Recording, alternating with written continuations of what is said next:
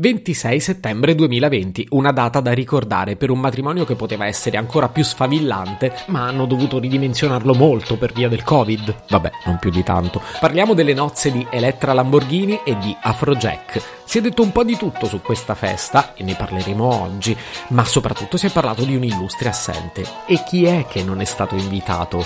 Io. Se potevi cambiarmi il carattere, nascevo Ward. Si chiama Marcello Forcina, dice quello che pensa, pensa poco a quello che dice, ma quando c'è da sudare preferisce quattro chiacchiere e un Campari Spritz.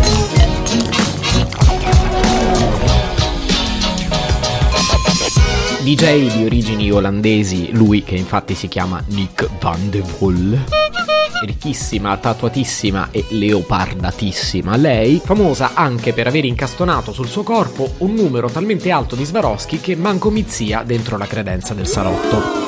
Afrojack ed Elettra si sono sposati ad Ossuccio, sul lago di Como, in una splendida villa, che purtroppo però non è la location che avevano scelto in un primo momento. Eh, ahimè, dovevano sposarsi con almeno 400 invitati sul lago di Garda, hanno dovuto cambiare lago e ridurre il numero degli ospiti a 100, per rispettare giustamente tutte le questioni legate al Covid. Chiaramente non potevano non invitare Giusy Ferreri e Simona Ventura, mentre invece a farne le spese è stata la sorella di lei, Ginevra con un fantastico scambio di battute sui social in cui una diceva di esserci rimasta male e di fare tanti auguri alla sposa e la sposa che rispondeva ho voluto soltanto i più intimi. Tra i più intimi includiamo sicuramente Enzo Miccio che si è occupato di tutta l'organizzazione di questa fiabesca festa di matrimonio. Dai facciamo i cattivelli, è probabile che l'inclusione di Enzo Miccio all'interno della preparazione del matrimonio sia stata voluta da contratto perché la Lambo, si sa, in questo momento ha firmato con Discovery per 10 episodi dedicati alla sua vita che saranno trasmessi su Dplay Plus e poi su Real Time. Roba che Madonna che nel frattempo ha annunciato un film sulla sua vita, spicciame casa.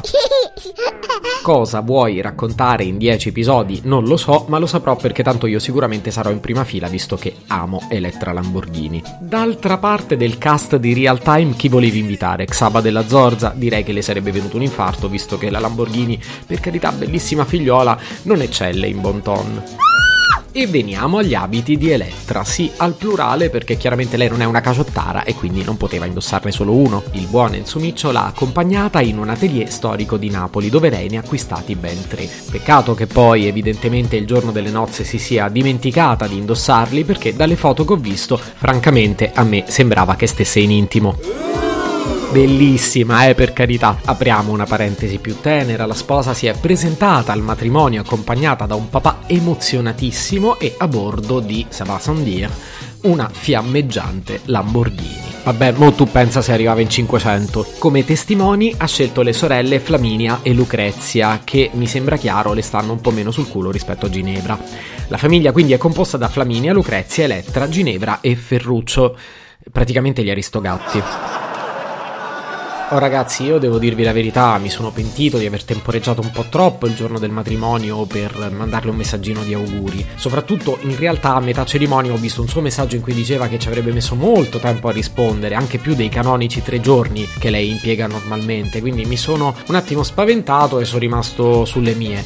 Peccato perché sarebbe stato sicuramente meno impegnativo farle un augurio in quei giorni, adesso l'unica soluzione che mi resta è farle un regalo. Ecco, capite, tra di noi c'è un rapporto un po' speciale, anche se questo lo so solo io e a lei non gliel'ho mai detto perché non ci siamo mai visti di persona.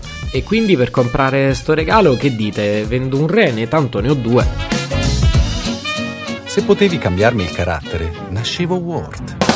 Un podcast inutile, effervescente e tossico, come una pasticca di mentos in una bacinella di Coca Zero.